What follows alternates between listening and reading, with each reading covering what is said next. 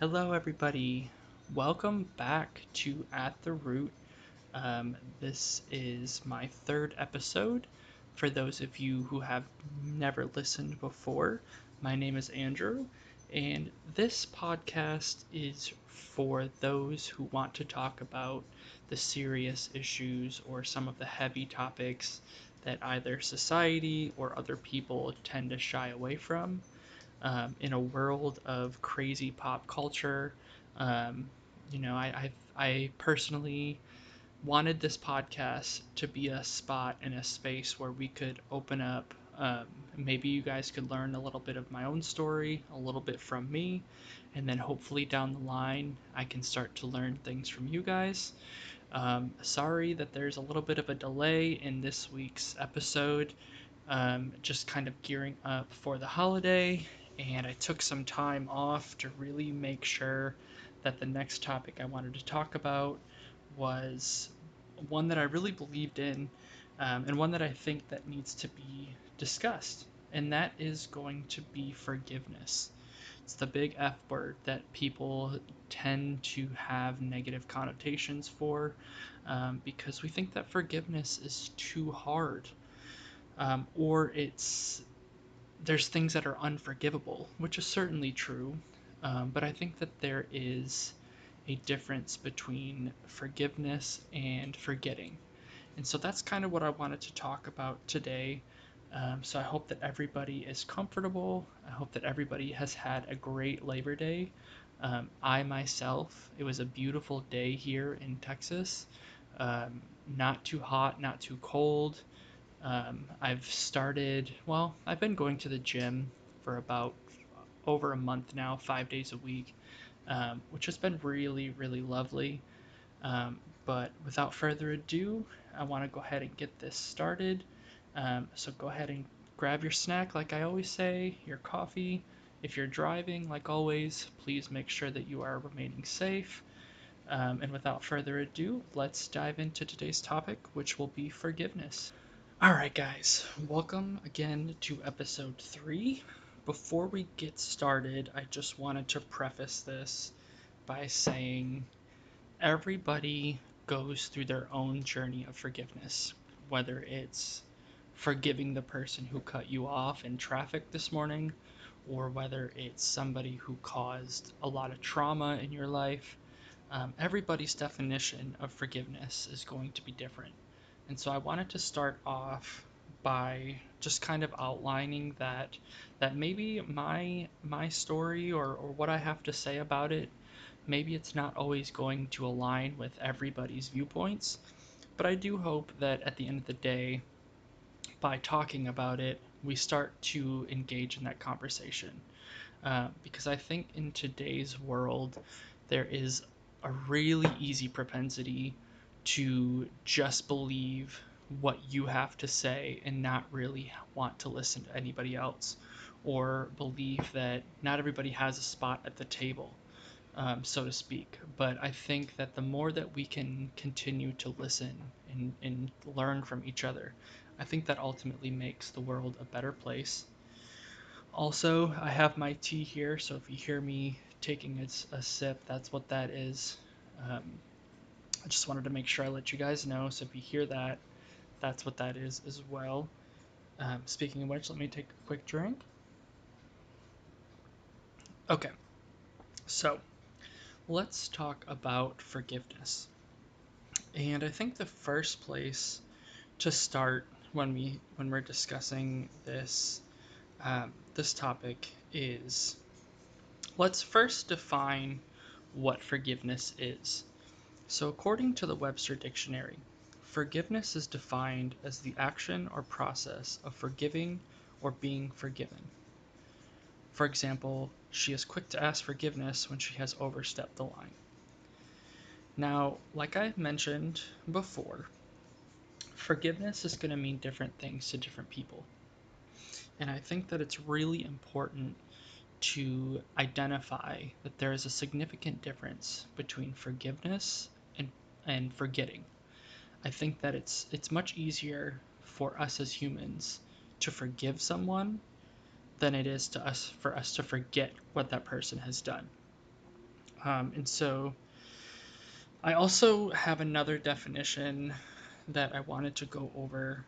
Um, so this one is from the Greater Good Science Center, and it states that psychologists generally define forgiveness as a conscious, deliberate decision to release feelings of resentment or vengeance towards a person or group who has harmed you, regardless of whether they actually deserve your forgiveness. Now, I really like this one um, because I think it really kind of outlines the whole purpose of this episode. And that is that I, we have to make the conscious decision to forgive somebody, um, whether that's a friend, a fa- family member, um, a coworker, really anybody. I think that we have to start by consciously identifying what it is that that person has done, how it's upset us, why we are responding to it the way that we are, and then taking that next step to ultimately, hopefully, forgive them. Um, and so I wanted to, after all that, I wanted to to kind of briefly talk about um, something that I have personally experienced in terms of forgiveness and why it was so difficult for me to start to go through the forgiveness process. And it's something that I, I still experience every single day. I've started to go back to therapy for the last two months, really as part of this. Um, so I just kind of want to briefly go over that, um, and then from there kind of talk about things that I've learned, um, both through therapy, through just living my life, through talking to people that I trusted around me. Um, so I guess that's, that's kind of where I'll start. So I know we're about seven minutes into this and kind of just getting started, but I wanted to go ahead and give that background first. Okay, so thinking back to kind of the biggest moment of forgiveness in my life that I'm still kind of dealing with is trauma that was caused by um, some people that I trusted in my life. Um, and this, I'll kind of briefly go over it. Um, I'm hoping to kind of go deeper into these issues in later episodes, as you guys will come to find out and listen to. Um, but in a nutshell, so, so kind of growing up, I experienced a lot of inadvertent and conscious uh, trauma and abuse at the hands of parental figures in my life, or people who I associated as being parents. Um, so in my life, my dad really hasn't been much in the picture since I was a kid. Um, shortly after I was born, um, you know, him and, and my mom kind of went their own ways, and I really hadn't ever talked to this person Uh, for the greater majority of my life. And it really hasn't been until recently that um, I've started to, I, I guess, semi-talk to this person. Um, I've really, through therapy, learned to set boundaries as well. Um, so I try to maintain those. Um, and so as such, it's kind of one of those things where when somebody hasn't had a very present spot in your life, it's hard and it's almost impossible to accept the fact that that person wants to walk back into your life for whatever reason. Um, but for me, it's been really difficult kind of dealing with this trauma of things that have happened to me when I was a kid. Um, Like I said, I can go deeper into that into other episodes, um, but a lot of trauma growing up at the hands of kind of his absence and then leaving me with somebody who would would be defined as a narcissist, um, and would be defined as selfish um, in many ways. Um, so kind of leaving me to my own devices to grow up in that environment caused a lot of internal and external trauma, uh, not in in in later on, you know, having a stepdad in the picture who I never really connected with um, in much of a sense, uh, just because just total opposite personalities. Um, and really, we just never had anything to connect upon, nor was he a- around a lot because he, through his job, um, traveled a ton. So he was hardly ever home. Um, but through that, I also had two other brothers. Um, and so, you know, I, I at seven, eight years old, already had lived a life of trauma.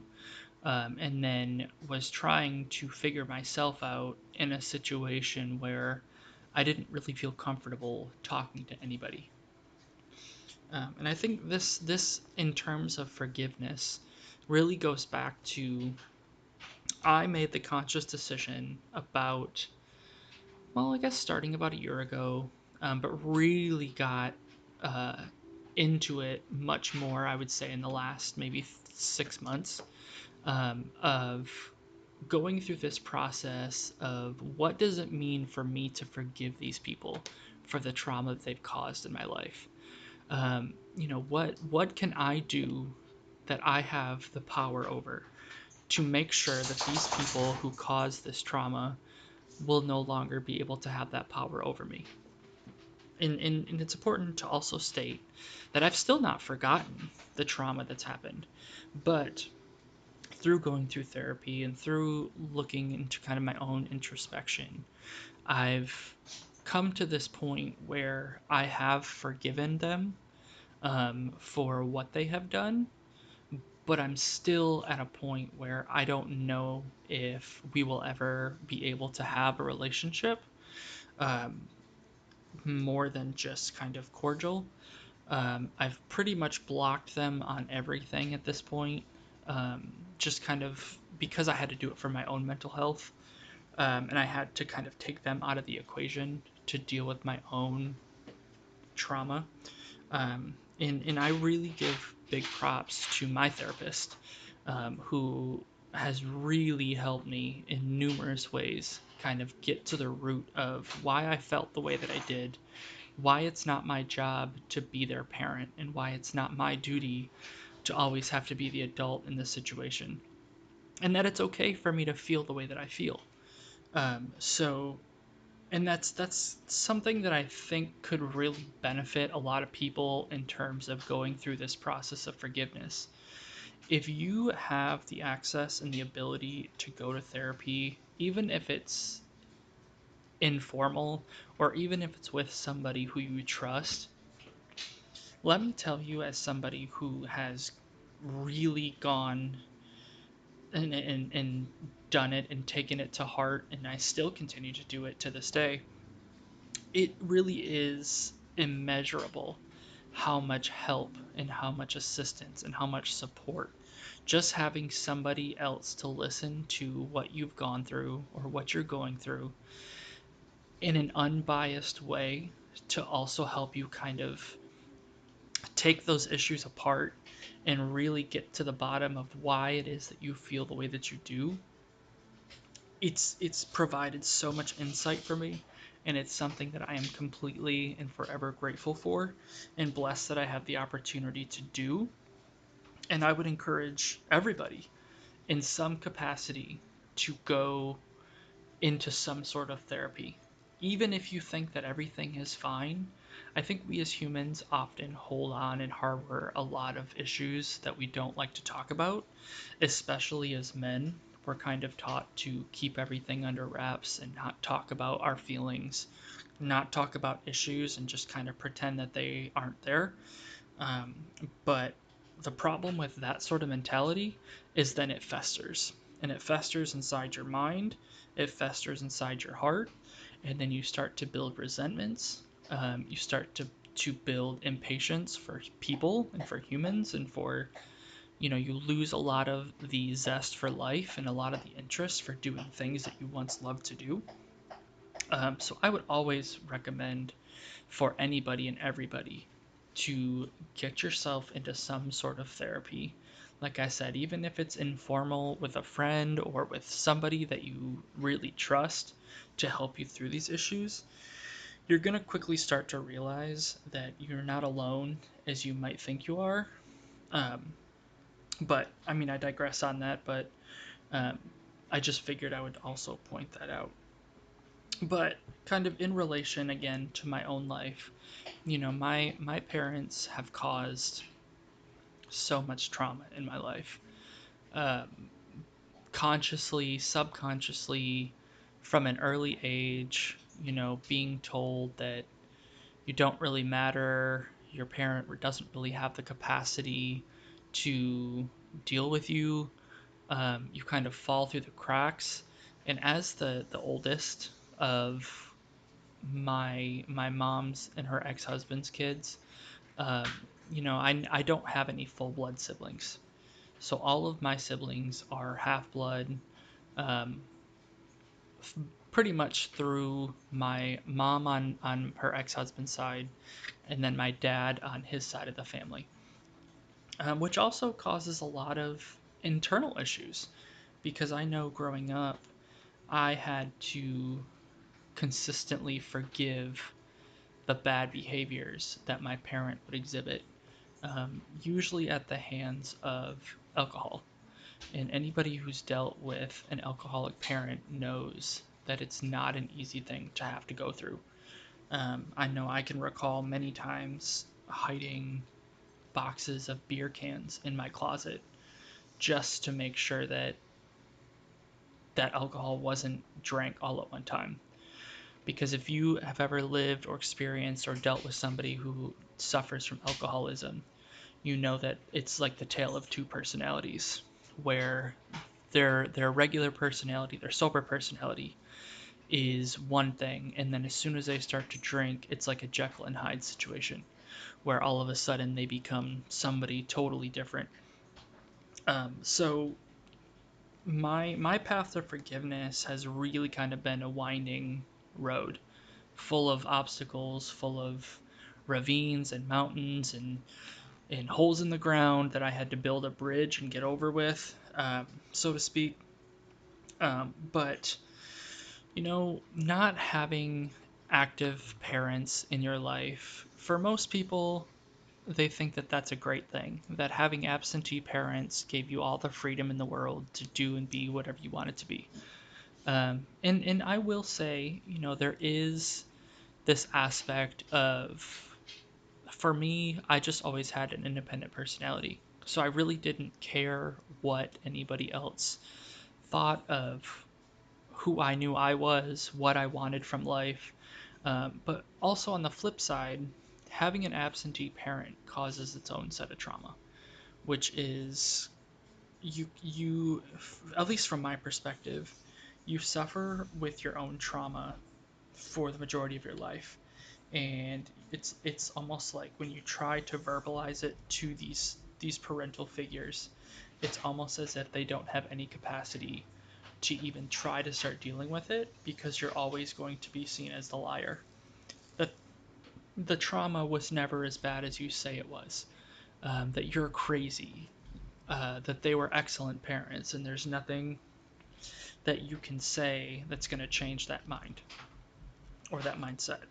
Um, so, you know, going through therapy and and really getting to the root cause of why I have such built-up resentment and trauma towards my parents has really taught me that at the end of the day, it really had nothing to do with me. If if somebody is in your life and maybe they only have the capacity to be awful, you know, I, I I always go back to this Madea um, little skit that I saw on YouTube one time, and in it she talks about how you have to be very careful with putting lifetime expectations on seasonal people, and I think that's really important, especially when it comes to dealing with this grand scope of forgiveness. Um, because I think as humans, because we're wired as social creatures, it's really easy for us to kind of get emotionally attached and want to have certain people in our lives for our entire lives. And sometimes other people just aren't capable of that. Sometimes, like she like she also mentions, you know, she uses the the moniker of a tree. And, you know, some some of the people in our lives are like the leaves, where when the wind blows, they're over here. And then when the wind blows the other direction, they're over there. It's it's incredibly unstable. And then at the end of the season, the leaves die and fall away. And I think that sometimes we as humans tend to fall into the trap of putting lifetime expectations on those seasonal people especially.